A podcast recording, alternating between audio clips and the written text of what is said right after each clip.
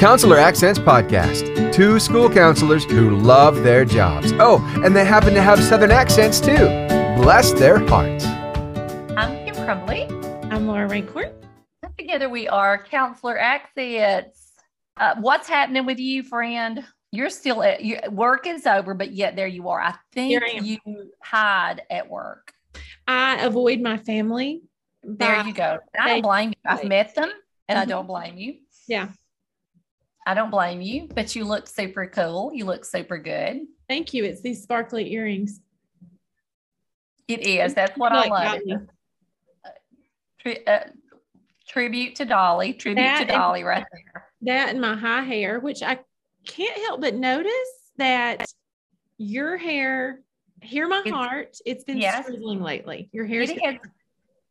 It and I, I thank you for noticing, and that is that is my love language. When you when you uh, criticize me, you know that means hey, I love you. likewise. Uh, and yes, because I have, uh, you know, I'm long hauler now.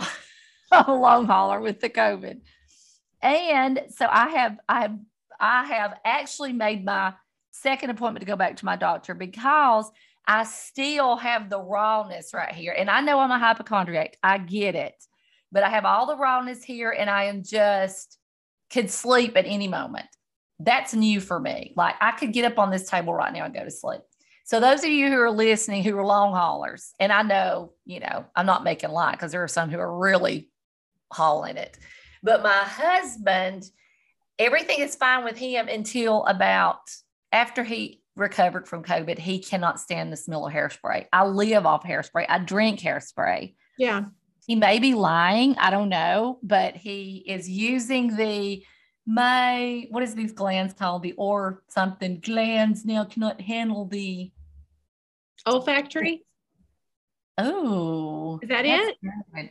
i think it is do you know that because of your roaming tongue disease is that connected to the olfactory i don't know Maybe. so yes all that's messed up so he smells everything now everything he Can't handle smells. the smell of hairspray.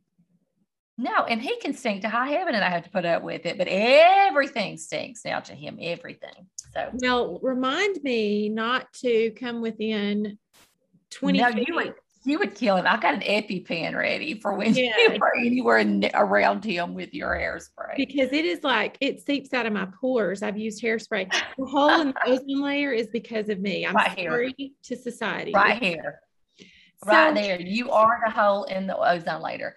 In the ozone layer. Do you know that I have lived in the country my entire like like lived in the country, Alabama, rural, and I did not know that farmers who have cattle have to pay a gas tax. I didn't know that. Like we're talking that kind of gas.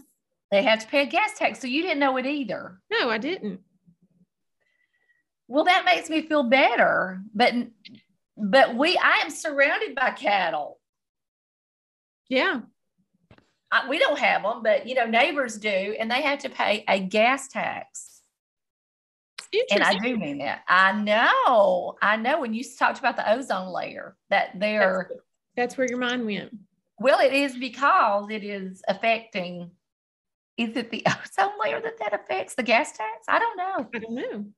Let's let's stick to school counseling, something we know a little bit more about. I just find that very intriguing. And I really thought that you you are such a middle schooler. Sometimes I thought you'd fall out laughing when I said that, but you took it, you took it well. I'm very proud of you Thank you. for the maturity that you have shown. Thank you. So um that is not the way that you normally speak to me. You don't normally give me compliments. It took And- your breath away. It it made me speechless for a second and it's the opposite of what our guest is talking about today. Oh, The whole reason yeah. I brought our guest on, I can tell that like you're already influenced um, by our guest. So we have brought on a, I'm going to say a specialist in, well, I don't want to say she's a specialist in relational aggression because that makes it sound like she's the mean girl and she's not. she just knows what to do with relational aggression, which she, And- go ahead. She has asked that we not use the term relational aggression. That is news to me. It's outdated. It, it was news to me whenever it was news to me too. And uh, so I don't know. That's going to be a hard one. I mean, you know, I was saying guidance counselor up until Carol kept your mouth. Thank you, Carol. it takes a long time for old, teach a old dog new tricks. So yes, this is not. It, she she wants us to call it something else. So the interesting thing about her is that uh, she works. Will you tell the interesting? A lot of the interesting things about her, but yes. So the movie Mean Girls, which was written and directed and produced and acted in, and all the things by Tina Fey, was inspired by the book Queen Bees and Wannabes. Well, the author of that book started this company. And so the person that we have on our podcast today, Carrie Goldstein, is um, she works for that company. She works with the author of the book. So that's who we're going to be hearing from. So I'm ready to dive in. Let's go. Go. I'm Laura Rankhorn. And I'm Kim Crumbly. And together we are Counselor Accents and I am in my vehicle pulled over somewhere outside Atlanta and uh, coming back from a meeting in South Carolina, Savannah. And I told Laura, you said, I've got this one. I can do it by myself. I, in fact, I'd love to do it by myself. Please let me do this by myself. And you said, and I said, absolutely not. So I have actually been pulled over because I was afraid I'd get in traffic. So I've been pulled over about an hour, but I did get a Bruster's ice cream That's and then still couldn't get on. And so I'm on my phone. So I apologize to our guests for that. But we are so excited. We're so excited, Laura. This is a this is going to be a great one. This is one that we've talked about for a long time and we have made it happen. In fact, um, Carrie, you and I were just talking, and I said you were so gracious before whenever we had to cancel at a last at the last minute, like we do have to do sometimes, because you know who knows at any given podcast moment we may be under a table with a student, or you just and this is after we do these after school, but still sometimes you're under the table with a student after school. But anyway, for many hours for many hours, yeah. yes. So we have Carrie Goldstein with us, and Carrie you have quite an impressive bio. Um, right now, you work with uh, Cultures of Dignity, mm-hmm. where that's what you're going to be talking about with us today your role there. And you've done it all, it seems like. You've been a middle school counselor, a high school counselor, you're a mom. Um, so tell us and our listeners a little bit about you, and then we're going to get going, diving into some of our questions. Okay, great. Uh, yes, I am. Uh, have been all of and am all of those things. Uh, I was uh, worked at a school for 15 years. Um, I'm in Louisville, Kentucky, and it was a it's a K through 12 here, a private school here. Um, and my children go there. And when my oldest became a freshman, we decided that she perhaps needed a little space from her mom who knew way too much. Uh, my joke with her was, "Girl, I know who took the vodka to the party and who threw up in the Uber and." who did what every Monday morning. I said, you don't, I don't need to be, you know, let's let your mistakes come home and not through school. And we'll talk about it that way. So, um, it was really hard to leave. I love the school environment and I cried, but it was the right thing for our family uh, to do to give her that space. Uh, and then Cultures of Dignity, um, Rosalind Wiseman, who is the co founder with Charlie Kuhn, uh, she had written a book called Masterminds and Wingmen years ago. Um, and I had already been using her curriculum, owning up and those things. And she used some of our students, and she would come in to Louisville to meet with them. And I would be in charge of taking her around, and we professionally just really clicked. Um, she also, it helps that I'm in Kentucky and she likes good bourbon and good food. So that definitely helped the relationship. Uh, so I was already consulting for them a little bit, and I was editing and looking at lessons. I was doing a few trainings here and there where I would uh, go to a school and work with them. And then uh, I did not, I always have to be clear, like I did not quit to go work for them, but they were ready for someone to come work for them when I was quitting. So it was a good, uh, it was a good fit. So I've been with them uh, in earnest for about four years, but I probably got trained in the curriculum myself 15 plus years ago. It was one of the few curriculums that I found when uh, I was a middle school counselor that really resonated with the kids and that they responded to. So that's how I started working with that. Um, and then since then, I've just, I love it. I get to go to schools and consult and talk with them. And I love schools. You know, when you work at a school, you're kind of fascinated by how everybody does things differently or the same. And kids are the same no matter where you are. Um, and so it's been a really good transition for me. Um, and I really enjoy it. I love it's a we're a really small group and I really love it. It's like a family and it's been great. How exciting. So, for our listeners, the name Rosalind Wiseman might ring a bell because she is the author of a book that Kim, you kept close to you um, and uh, took it around and touted it as sort of your school counseling Bible for a while. Um, but the, she's the author of Queen Bees and Wannabes.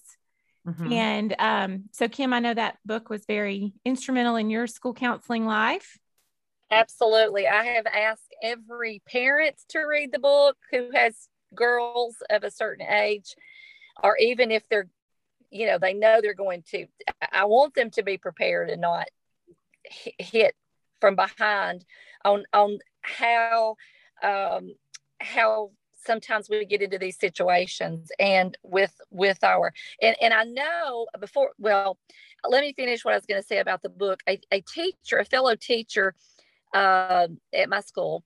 I was the school counselor. She gave me the book and I read it, and it just was finally the thing that I felt like matched my need. The book matched the need and what I was actually seeing in students. Uh, but now I want to say relational aggression, and Laura tells me that we're going to change the wordage of that. We're very excited because we really have always called it relational aggression. Uh, so I want our listeners to know that's kind of what we're talking about, but we're not calling it that anymore. Tell us what what we're calling that and why. Well, I don't I don't necessarily have a replacement phrase, um, but we really talk about the idea of re- relational aggression is really just about people being in conflict.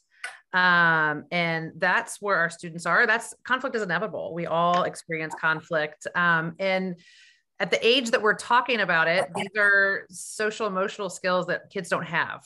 You know, they don't know how to handle conflict. And so sometimes that comes off as, yes, aggression towards another person in a way that we really wish they wouldn't.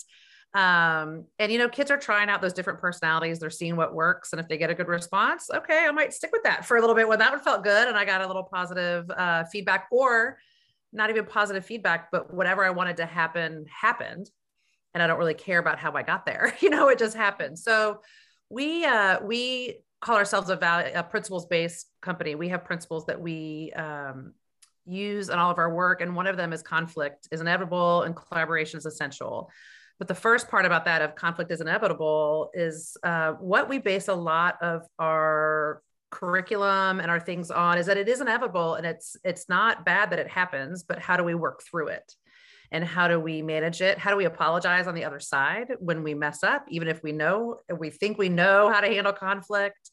Um, and so yeah we look at it as just of, of kids young people working through conflict that don't have the skills yet and that's what we're here to help them help them work through so i can hear i i can hear counselors all over the united states saying what do we do with this conflict and and and we know that generally this is girls.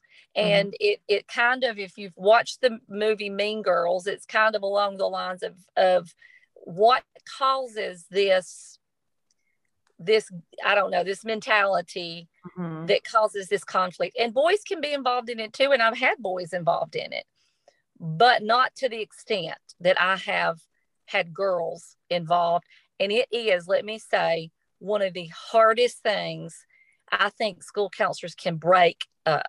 I think mm-hmm. we try everything, and it's so hard to break it up. Um, so I don't know where if there's a question there, other than to say what what do you think is behind this conflict among girls of a certain that begins at a certain age and and can go through middle school and even into high school sometimes. Adulthood, yeah. there was a second yes, book called right. Queen Bee Moms and Kingpin Dads. Yeah, it can go on uh, into adulthood. Uh, well, I do laugh. My senior, I have a senior and a sophomore, you know, 18 and almost 16 year old. And my 18 year old came home from school the other day and she's like, oh, you know, the boys, they're so dramatic and blah, blah, blah. And I said, yeah. Like, you know, we kind of let them think that they're not involved and not as dramatic, but boys tend to drop these little bombs you know and then walk away and watch the girls spin around it so while they may not be um showing it as much outwardly they are definitely either often instigating i mean i just would laugh. I'd see this boy come up and it you know who told you that? Well my guy friend told me that. And then the whole thing unravels as they go through. Um, so why it is it is yes girls tend to live in it longer i think just because they are allowed to show their emotions longer and it is in some ways expected of them unfortunately. We try to flip the script a little bit on uh, respect and dignity. We one of our other principles is that everyone deserves to be treated with dignity. Everyone has the same amount. You know, no one's better or worse. We have we it's inherent. Uh, and respect. Um, we don't hate the word at all. It's, it's on the walls of schools across the country and it should be but we try to pull out what these words are and what they mean because respect really means to look back at to look at someone's actions you know from the latin roots whereas dignity means to be worthy um, and what happens oftentimes with respect when we use those words in school, like let's say two girls starting in you know upper elementary or wherever it is have a conflict, you know, we'll tell kids things like, um, you know, you don't have to be nice, but you have to respect them. And that can be really confusing for kids to say, but wait, you know, they just um, sat with their back to me the entire lunch period and then they talked about me in front of my friends and all these other things and I have to respect them. You know, hold on a minute. Like those actions don't feel worthy of my respect. Treating with dignity means you kind of don't have to respect their actions and maybe them, but you don't get to seek revenge. You don't get to talk bad about them behind their back. You don't, uh, they're still a human. So you have to treat them with that inherent worth, but it helps pull out the actions from the person for kids sometimes. Um, and going a little deeper with respect, it often can mean, um, especially for kids that are marginalized in our schools that maybe aren't heard or seen or seen a different way at times, respect can really mean obey. Um, it becomes a power struggle between adults and kids at times with, you know, you will respect me. Now, we're not talking about necessarily that today. We're talking more about the relationship between kids. So sometimes pulling out those words help them understand the difference a little bit so that when you have a conversation with them about the conflict that's going on, um, it's helpful for them. We also take that piece, uh, we do have in the Owning Up curriculum uh, what we call SEAL. And it's uh, an acronym, which I used to laugh because my goal in life was not to be the cheesy counselor. When I was a school counselor, I was like, I don't want to be the lady that people are making fun of because I talk about, and I'm, and there's nothing wrong when they're little, but like warm fuzzies and cold pricklies when they're 17. You know, I don't want to be doing that. Um, and so oftentimes I wouldn't necessarily use the acronym because I knew my eighth graders would roll their eyes, or, you know, you could kind of use it in sixth grade. Um, but basically, SEAL is a process that you go through when you're in conflict. And we tell kids that it's also about practice, it's not about perfection. So if they do any part of SEAL, which I'll explain what those four are in a moment, they're winning, you know, they're improving. Um, so the first one is stop. You know, is this the right time and place to confront the person that I want to confront? If you walk up to a table full of kids and you want to, you know, get your point across to one person they did something you didn't like, that's probably not the best place to do it. Um, you're going to get some stickers. You're going to get people saying, Why are you so uptight? You know, all of those things that we say, Why do you care? So maybe that moment isn't the time and place. So that's the first one. I always joke with kids, I'm like, If you can just stop, you're you know you're winning that day um, e is for explain you know explaining specifically what you don't like i really it really hurt my feelings or i really didn't like that you told susie the secret i thought i could trust you with my secrets the a is affirm and acknowledge you know, kind of reaffirming what you said, but then also acknowledging, I'm sorry. Uh, sometimes you may not know what you did. So part of it is, is there something that I did that made you want to do that? Or owning that, you know what? And I know I told your secret a month ago, and now I know how that feels. You know, let's maybe agree to not do that again. You know, kind of getting there, but uh, acknowledging if there's any part that you had. Um, I joke when I work with adults sometimes of like, it's kind of like a marriage or a relationship or a roommate. You have to own that you, there might be something you may have done also um, in that moment. I'm in, and then the L is for lock, lock in, lock out, or take a break. Um, that can sometimes be a little bit more confusing for younger kids that don't, uh, sometimes I think locking out means I get to ignore you completely and not talk to you. So you really have to work with them on what that looks like. Um, but I worked a lot of times with high school kids on what does it look like to to gently pull away from a friendship that's not healthy um, and locking it out doesn't you know taking a break doesn't mean locking out forever Um, we also use the example of Velcro sometimes. You know, sometimes you pull it apart and put it together, it sticks a little differently. You know, it might look a little different the next time you put it together. Um, and so going through those steps with kids at least helps them address the conflict on their end you know on what what they're doing what they can kind of control. Now kids look at you like you expect me to do what? So a lot of times we'll walk through the steps um, as a group you know and i'll let them i'll let them tell me what won't work. What won't work about that? Sometimes if i would do seal and, they, and i could tell like they roll their eyes i'd be like okay what do you hate about it? You know tell me what you hate about it. And then sometimes through the process they'd end up being like okay maybe that would work. Maybe i shouldn't have said it in front of his three best friends because then they all defended him and it became a bigger deal. You know, maybe I shouldn't have been responding to that text with my two friends behind me telling me what to say. you know, maybe that wasn't the right place to do that. Um, and so getting them through that process, uh, we also talk a little bit about social emotional learning. We try to relate it to this was one of our, um, I should say this, should have said this very beginning. We also have young people advise us on everything we do. So we have an editorial advisory council and they're kids from all over the world. We have a couple kids in Ghana, a couple kids in South America, and then a lot in the States. And so they read and edit all that we do. So that I think that does help with buy-in and why that these lessons resonate uh, with kids often. Uh, but one of the uh, kids one day was like, "What about if you relate it to Fortnite?" When I don't know how popular Fortnite still is, but when it was all the rage for you know that year or two, that you know you're not good the first time you play you know you're not an expert getting to level whatever. And again i know nothing about it. My girls didn't play a lot so i'm probably using the wrong terminology. But you're not i mean pac-man would be what i could refer to but you know you're not on level 20 the first day. You don't understand how it works. You're still figuring out which which things to use on the console and things like that. So that's what social emotional learning also is and that's what handling conflict is. I am still not an expert at it. Um, I'm working on it. I have one family member that, if he knew how often I threw him under the bus, would probably be upset. But my brother and I are really, really opposite. And for a long time, we would be in conflict, and I would get teary and red faced and not want to talk anymore because we were so different.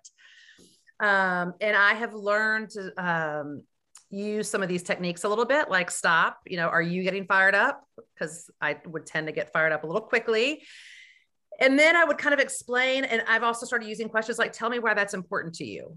You know, tell me why that means something to you. And that gives me a minute to listen and think. Um, and that's what I also tell kids you have to be ready to listen to the other side and accept a little bit of what you did. I also would use the phrase sometimes, what are they going to tell me? If I go check in with them right now, what would they say? What would I be surprised by? What are you leaving out? Um, I'm going to stop for a second to make sure that I, like I said, I tend to ramble a little bit. So I hope that's making sense. It is. It's yeah, it's great. Yes. I like those practical. You can yes. start now using these things. So yes, it does make sense. Um, so I love those. Those are practical things, and even as adults, we can use. And and that's you know when you put it in the acronym for us, and um, so those are practical things that that I can I think we can use uh, when when we talk about conflict, and correct me and help me because I want to grow in this. I'm thinking of more equitable, and so much of what I deal with is the uh, I don't know if it's endorphins. I have let's just say we have a, a we'll call her Jill, and Jill gets a high out of uh, gathering her posse mm-hmm. and um, so I, you know, and, and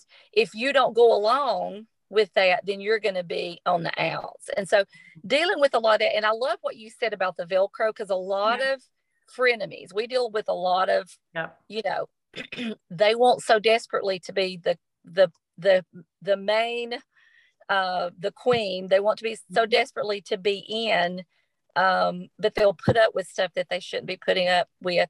So I, am I right in thinking that there is some kind of high that you get when you when you are I, I don't know what am I what am I saying? Uh, you know, I mean, sense?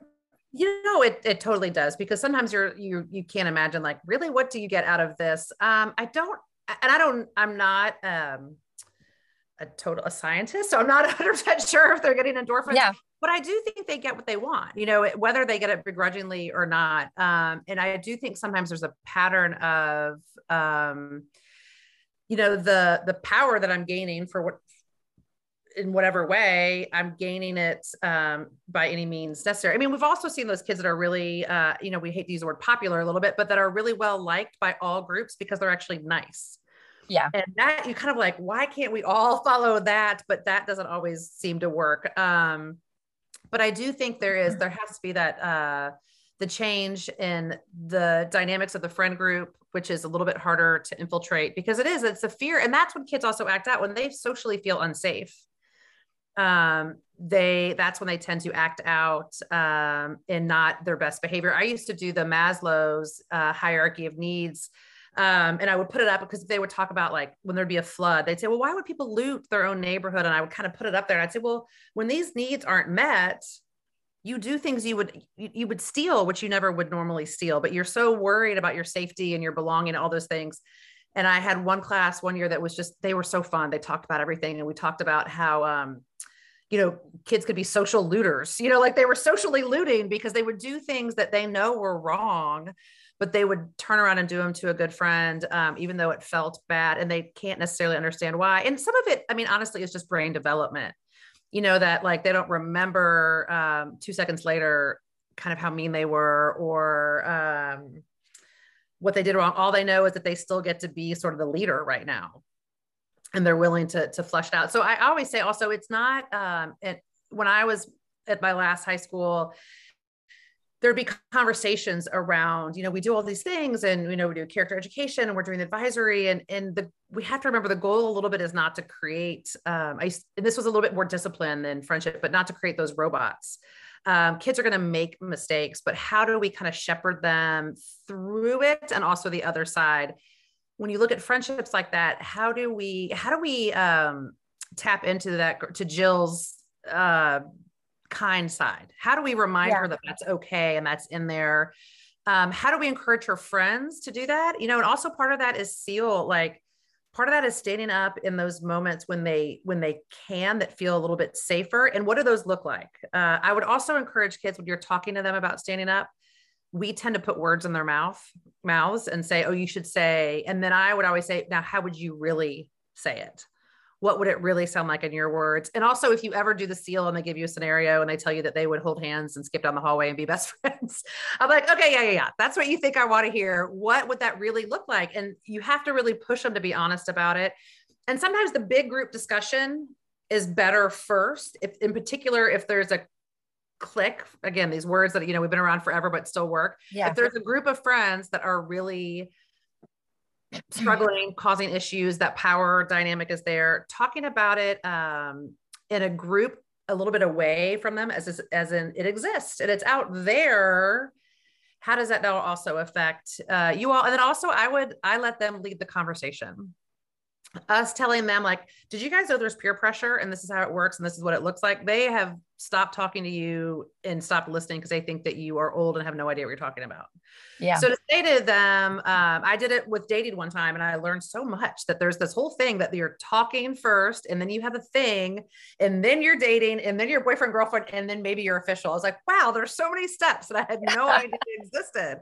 So asking them you know, I would tease and say, okay, I'm the old lady in the room. You know, what, how does it look like uh, when friendships fight? Tell me what that looks like and let them kind of talk about it a little bit. Be like, okay, well, how does that feel? And how can we counterbalance that? And, but letting them lead that conversation really helps. Um, cause first of all, they don't get to be the experts in their own lives often. And again, that's one of our principles is young people are the experts in their own lives. And in particular, even if we thought we could relate before the pandemic we couldn't because technology is so different now and now with the pandemic we have no idea what it's like to be a young person right now at all. So leading with that and letting them lead the conversation can also help. I used to like to do the big picture and then narrow it down a little bit. Okay how can we help you ne- next time you have an argument? Not that you're having one now of course but next time. Yeah that's i think you were an amazing counselor Oh, thank you. I mean, just listening to you just roll these off. So, well, and the owning up curriculum, and I, I'm not trying to just say like sell, sell, sell. But the own up curriculum was really helpful because what it it really is student centered as far as student led. Um, where a lot of the activities are, um, again, they are a little bit away. Like I, w- we just did one the other night. I was showing one about bystanding, which we rarely use that word. We call a lot of things watered down words. If you say them too often, you know, I, it's a, you know, we never use the word bullying in the curriculum except for one time when we let kids define what it means because that's just a word they roll their eyes. We're going to have a bullying lesson today. I mean, they're not listening to you. So, uh, but we do this whole thing about there's a video about bystanding where the guy's trying to put up a tent. And uh, the more people in the room, the less likely or the longer it takes to help him. And then when there's one person in the room, it only t- took about eight seconds. But when there were 15, you know, it took 12 minutes. And so you can, and it's older people. So you can say, like, look, this is how kind of bystanding works. And then you can relate it to a friendship and then they're like oh, okay i'm not the only one that maybe i don't want to stand up or okay maybe that happens all the time or look those are older people and it's you know so a lot of those things in the curriculum are like let's look at this from a distance a little bit now tell me what you thought about that video now let's slide it into you a little bit more and letting them lead the conversation and then also trying to have some fun with them letting them debate some things and um, some days just give up and play a game yeah yeah. That sounds exciting and something I definitely want to look into because it sounds like uh, Laura and I've had conversations very recently about giving students more voice into what we do and our data and what we're looking at. Oh, great. I think it's, you get the buy in instantly. I mean, when you give them an opportunity, and again, if you think about the ages we're talking about, they don't get that very often. Um, and one of the things that I love to show, and I had up in my room, uh, it, it's funny because we all train differently, but it's one of the slides I like, I always like to keep in, but I think I'm the only one. But it really helps teachers because um, a lot of times we're talking to teachers about how to do social emotional learning, which teachers know they want to do it and they know it's important, but sometimes because they're used to being sort of the masters of their domain, the loosey goosiness a little bit can stress them out. Um, and so it's a it's a continuum. And on one side, it has students as objects. In the middle, it's students as recipients. And then the last side is students as resources. I think it actually says young people, but you know, there's a time and place for students to be objects. If it's a fire drill, get in line, you know, get your rear end outside. We need to count you. It's a safety issue. Recipients we think of as more in the classroom. I'm teaching math or English or whatever it is, and we're having a uh, back and forth conversation. I'm asking questions, you're participating, those things. And then uh, young people as resources is more of that kind of whatever you call it advisory time character class time life skill you know whatever the name you have uh, for that so i think that helps teachers see that we're not asking them to give up uh, their classroom into chaos and those things you've got a lot of kids in a building. You can't just let it be student run completely. But it shows them like there's different hats. And also it really helped with kids. I used to have kids get so why I have to be quiet during a fire drill? Well here's let me tell you why. But here's other times where you don't have to be quiet and here's other times where you actually get to speak up and you know student senate student all these other places giving them an opportunity to be the resource is really helpful for them so that visual used to help both my students understand why they have to you know be quiet during the fire drill and also you have teachers like oh you're not asking me to relinquish and relinquish anything you're asking me to wear different hats essentially a little bit at different times. I like the idea of the chart, the visual, so that students can see um, what you're talking about, the why behind the what. I think that's important um, to get the buy in, like what you were talking about. Yeah, it can help. Um, I'd like to dive into social media mm. and how that has intensified what was formerly known as relational aggression. Um, and just these the artist formerly known as Fred. Exactly, exactly. So, what have you seen? And let's just start there. Like, what have you seen? Gosh, um, I was going to joke and say, can we not talk about social media? No, I'm just sorry. Kidding. No, it's just so all encompassing. Um, and I have to say, even as a parent, it's been really stressful um, because the increased dependency on it through the pandemic and uh, you feel bad you know and now we're coming out of it on the other side a little bit where they're more interactive but there's i still see my kids you know the one thing recently we're like you can't walk and look at your phone. That's a new rule in the house. You know yeah. you're going to hurt yourself. Um so it is it is hard. I mean but i do think the same if you look at it through the lens of dignity the same rules apply. You know you don't get to take away someone's dignity just because it's online. Um, we do have a couple of lessons about technology um, and again that's another place to start off gently and talk about what do you love about technology even the adults in the room you know i I admit that I play Candy Crush sometimes because sometimes it's been a long day and I want 20 minutes to not think about anything other than popping a bubble or whatever it is, you know? So telling kids things like that, like I like Instagram to see my college friends' kids, you know, what do you not like about it? Sometimes my 20 minutes of Candy Crush is not just 20 minutes, you know, and I have to having to admit that. And so they like to see us admit it because so often when we're talking about social media and technology, we demonize it and we talk about how bad it is and how bad it is for your brain. All of those can also be true. And there's also some really cool things about it, things that we couldn't do before, things that we can look up, things that we can find. Um, and again, that's another place to come in. Like, I'm the old lady in the room. Tell me how you use technology. What does it look like to you? Um, where do you wish you would change it? And then it's a better conversation around how do we change it? Um, i ran into a parent the other day and we were talking about uh, technology and you know just same kind of thing frustrated.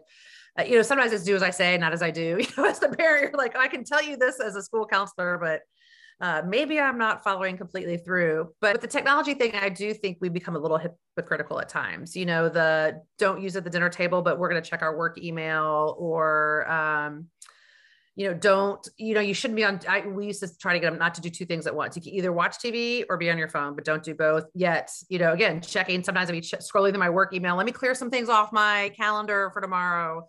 Um, so I do think that's one important thing in particular for parents to, um, even for teachers sometimes, you know, teachers are now probably checking their phones a little bit more often when kids are in class.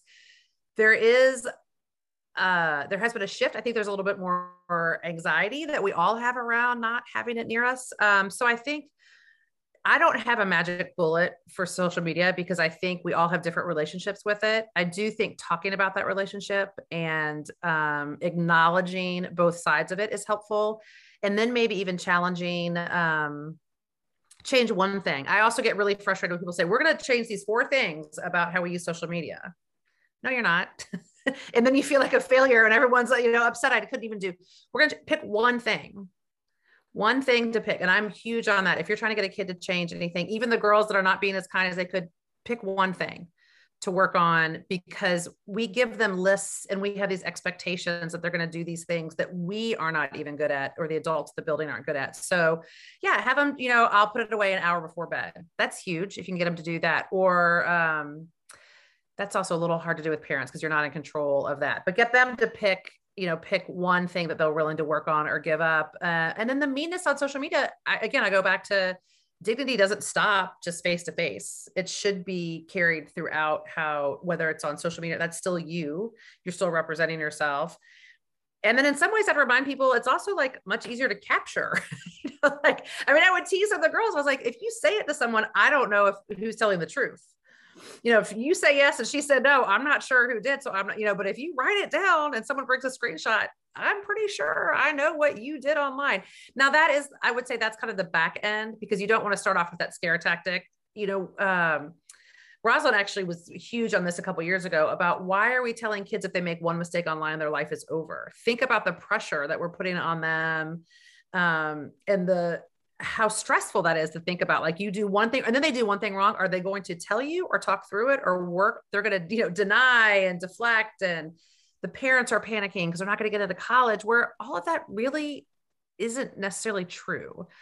Yes there's some extreme cases where it might affect a college entrance or something but we're stressing kids out to the point where we can't learn from it because no one can admit it because they're fearing the consequences too severe so working through that with them a little bit of uh, yes colleges might peruse your your instagram or whatever it is. So do you want to have a bunch of pictures of you with the red solo cup? They know what that is. They know what that means. No.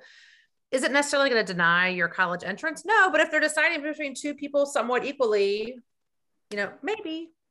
But not making it so dire not making it that your life is ending. Because again it, you're just you're choke holding the ability to talk about it later yeah, makes sense. Um, I know, you know, when you're talking about the social media, there's a lot of, um, it's the same thing in the in the respect of it's so hard to it's so hard to deal with for counselors is the social media and the conflict with mm-hmm. that with that queen the queen bee conflict kind of thing those are so hard to conquer i guess because it's mm-hmm. almost like there's a disconnect and not a reality and i like the seal i like the yeah the um, giving talking points giving giving some meat to mm-hmm. the you know something for counselors to say and I'll just throw this out here, and I guess it's just because I was a high school counselor uh, saying this, and you guys can can tell me what you think about this. But I always tell when I call a parent to discuss it about um, their their child, you know, I always say I, they're moving on from me. You know, I'm not doing this because a lot of times they, uh, and this, this is work. A lot of times parents feel like there's no way that this my child is the is the mm-hmm. the person that's that's do saying these things and and and I, I always say they're going to move on from me you are going to have that high schooler and i've been on the other end and that if you if we can't control it at the elementary or mm-hmm. maybe even the middle school and you know that seems to once they realize i'm not in it to they're moving on from me you're going to have this person and what how can you help me you know, acknowledge that this is a problem, whether it's on social media or, uh, but you're right, on social media, you actually can catch them. I mean, you can say, no, this is you. Right. you are, you know, um, a gang of you have, have, have gathered and you're flipping off and sending it to another student in the school. And for what reason? We don't know. Right. You know these, these are things that happen. Yeah. So i know there's not another question in that. It's just that discussing it as counselors how do you get parents to realize this is an issue?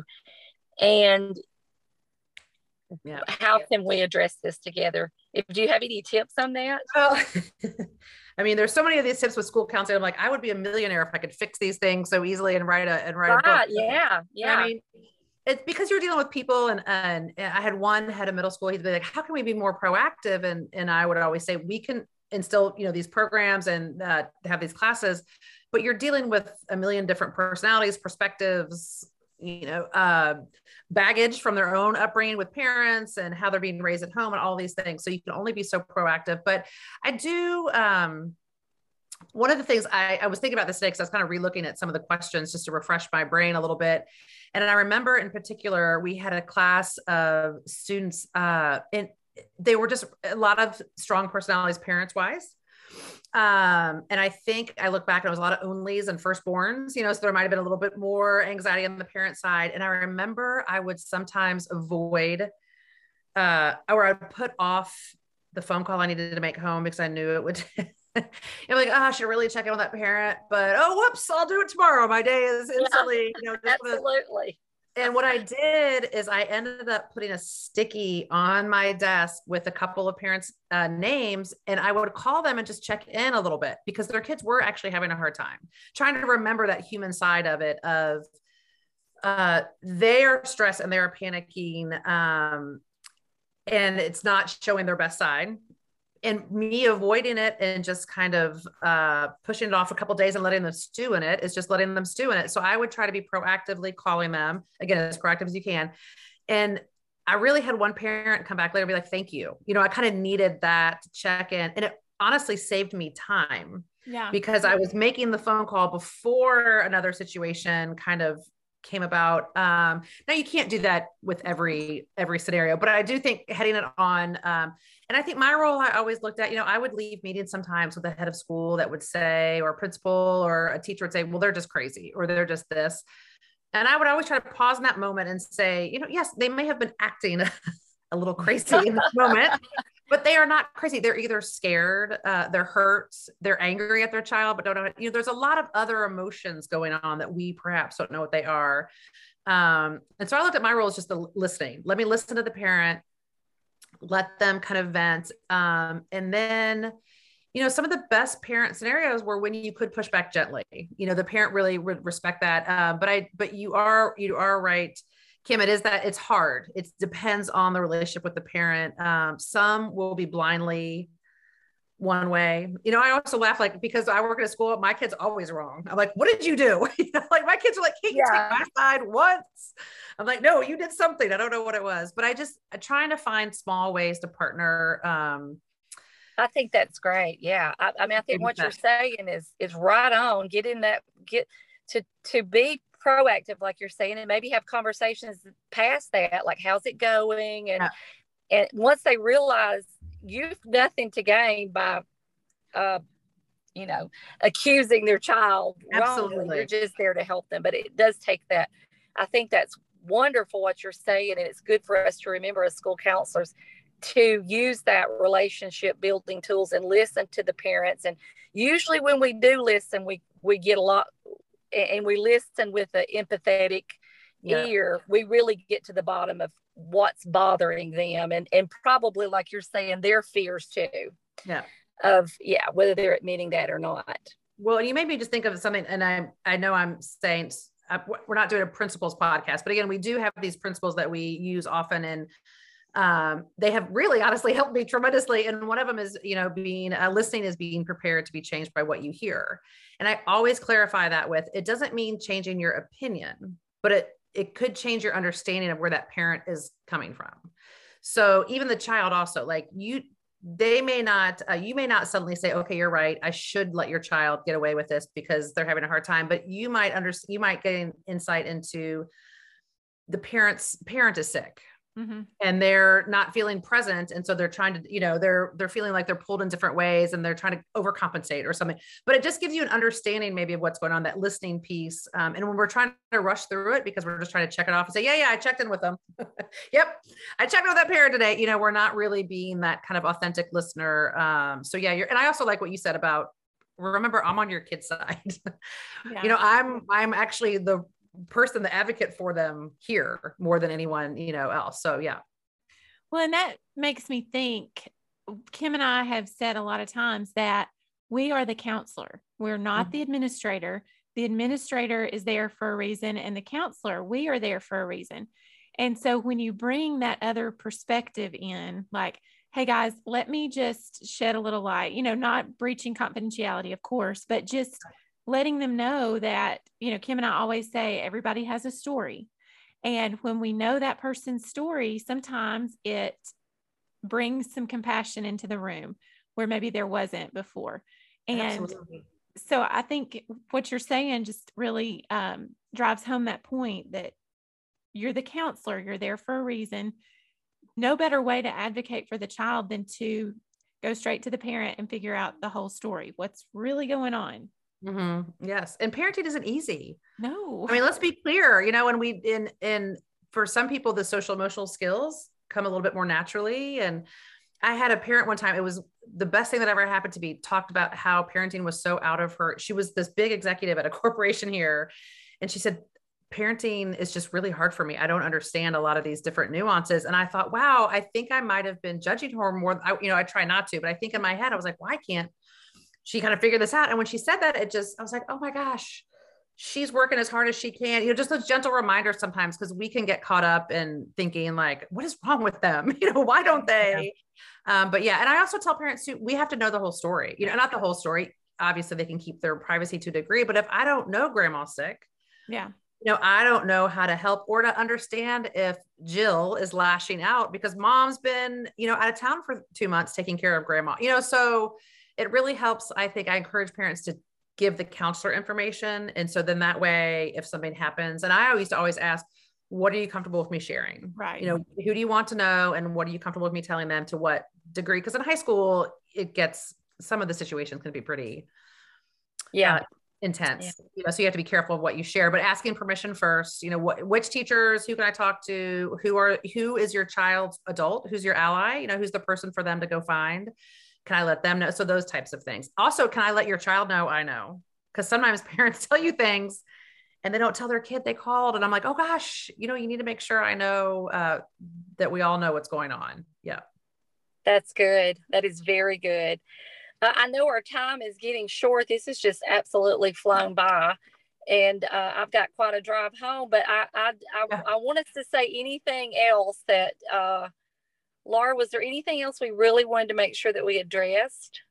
Well, I know we've talked about the owning up curriculum. What other resources would you suggest for counselors? Well, I was, yeah, I was saw that question. I was laughing a little. I was like, well, I love her resources, of course. Um, yeah. But yes, the owning up curriculum, and when we do have these things called tiny guides, um, and they are exactly what they sound like. They're small guides, and they talk about. I think we have. No, I'm drawing a blank whether it's 16 or 18. I think it's 16 of them, and they talk about anxiety, uh, self compassion, uh, emotional granularity, helping kids understand what they're actually feeling um, and they're done. Uh, we did them. Uh, Megan Saxelby, who's a consultant with us, was it was her brainchild, and they're just really well done art wise and all that. So they're very fun.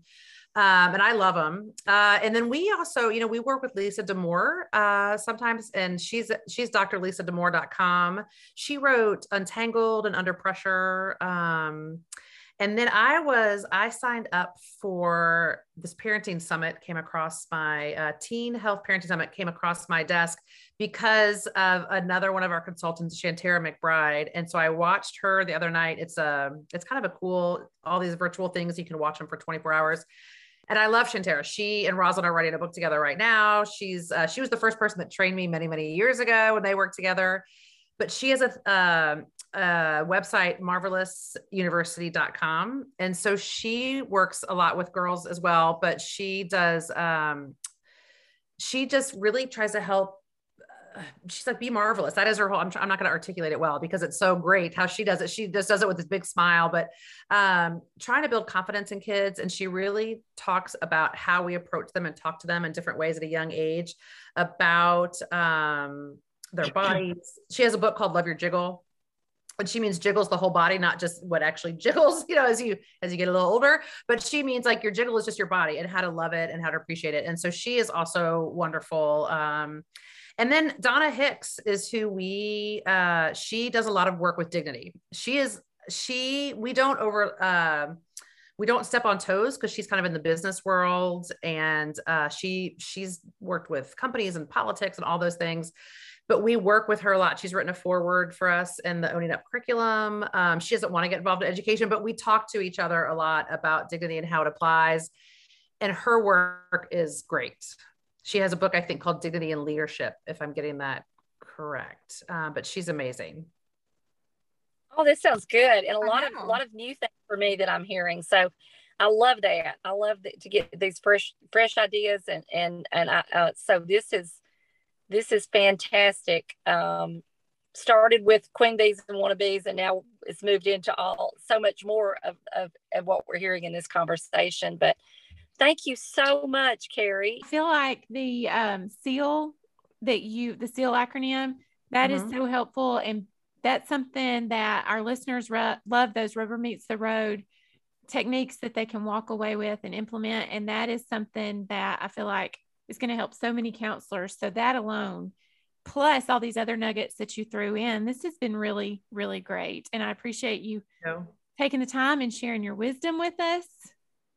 You are you are welcome. It's been really fun. Like I said, I could do these conversations all day because it's I'm so tired of blank screens. Yeah. so thank you guys for having me on. Um, it's been really fun, and I'm always excited to talk about our work because I love it. And again, when I was a counselor, um, it worked. You know, I, I feel yeah. that's why I feel so connected and passionate about it because I really felt I saw it in action in the classroom. Thank Great. you again for being Thank with us. Guys. And um, we need to do it again because I know there's a whole lot more that you could talk about. Don't get me started. I, I could give her forever. any subject. I think we could give her any subject. And she's such a great counselor. She knows. She know. knows. I've learned so much. I'm going to be a better counselor tomorrow because of this conversation. Absolutely. Again, easier said than done. Not every day was a good day. Let's see, you know, I'm, I'm giving you the highlights of what, you know, things that went well. So don't worry. There are plenty of days where things don't go the way you plan. Yeah. Oh, thank you mm. for saying that. Yes. but I was saying, then you go back and repair, right? Then you go back and yeah. That's right. That's right. Yeah. Absolutely. Thank right. you so much. Guys fabulous. Talk about a font. Talk about a font. She could, she was a specialist on all things, I feel like. Yeah. I just not just formerly known as relational aggression, but everything. She you said the artist formerly known as the relational aggression? I might have. I like that. So um there were a lot of takeaways from her. And I was taking notes while she was talking. I couldn't write fast enough, but there were lots of practical, what we call rubber meets the road um, things that I feel like we can turn around and implement now. Yeah. So. I really enjoyed that. I did too. And like I said, I, I want her to be my school counselor. I feel like she's just a little bit of everything. She knows a little yeah. bit of everything. But so yeah, I, I enjoyed it. I I want to go back to something that you said in the intro where you talked about how you're a long haul COVID person. May I address an elephant in the room? And that is that you tested negative on COVID and yet now you're a long haul COVID. like now you've got the survivor ribbon and everything, everything. If you were to go back to your medical records, it would show. And I mean, like, there really is no doubt that you had it. I know, I know that. Your whole yep. family tested positive and you had all the But let me just say, I'm one of those weird people. Like, I never test. I, I never test positive for anything. It and also let me tell you this: not I can put my hand trying. not for lack of trying. You not for lack of trying for everything. I can put my hand under the sink and the water does not recognize me. I mean, the water won't even recognize me. Like I'll have to a lady over here. Hey, could you put your hand under here so the water will come out? It's because you're so I mean, dainty. That's what it is. It's like the doors will not open when I go to a grocery store. You know, yeah. like everybody else will automatically open, and I'll have to get a bigger person with the bigger girth. Please hear my heart and don't take offense to that. That is why you hang out with me. to come stand so the doors will actually open. Oh, now I oh, get it. Now I understand why you have taken me on as a friend. It's it's right. not anything but my size and stature. That's it. That's it. No. How that funny. is funny. That is funny. I just got to thinking, I was like, wait a minute, you tested negative. No, now you're like, oh, you other long haulers out there band together. And I'm like, you were negative. You ratted me out now. no, I'm sure you had it. All right. Well, to our faithful listeners, thank you so much for listening. And we're so sorry that we've gotten off track on our Monday release schedule, but oh, I thought she was going to apologize for the cow. Like, how did we get on the cow and their gas issues? Talked about gas. Yeah. Uh, but no, we. I'm sorry that we're not. We're going to get back into the swing of things on releasing these episodes on Mondays, but it may be after testing season. And you know, you're really a school counselor if you understand what this season actually brings. And so, or maybe you're a real counselor if you don't have to do testing because you hey, pulled the data and yeah. you presented said data true, and they're like that is not in your job description but we're not there yet so we will be testing how about? Yeah we'll try. We we'll may try. get back in on our schedule after this season because this season brings like with the flowers and the like pollen it brings craziness no matter where you are. You understand yes. what spring semester as a school counselor is. So Absolutely. when this season passes we'll get back into our monday routine. But thank you for your patience. You can follow us on facebook. You can join our uh, newsletter group we send out freebies every now and then you can follow us on instagram you can rate and review our podcast because it's either going to make us better or it's going to let other people find us or, or Laura will finally realize what's going on with her. I'll finally try to fix some of these things. Yeah. But thank you very much. And I hope everyone has a great week.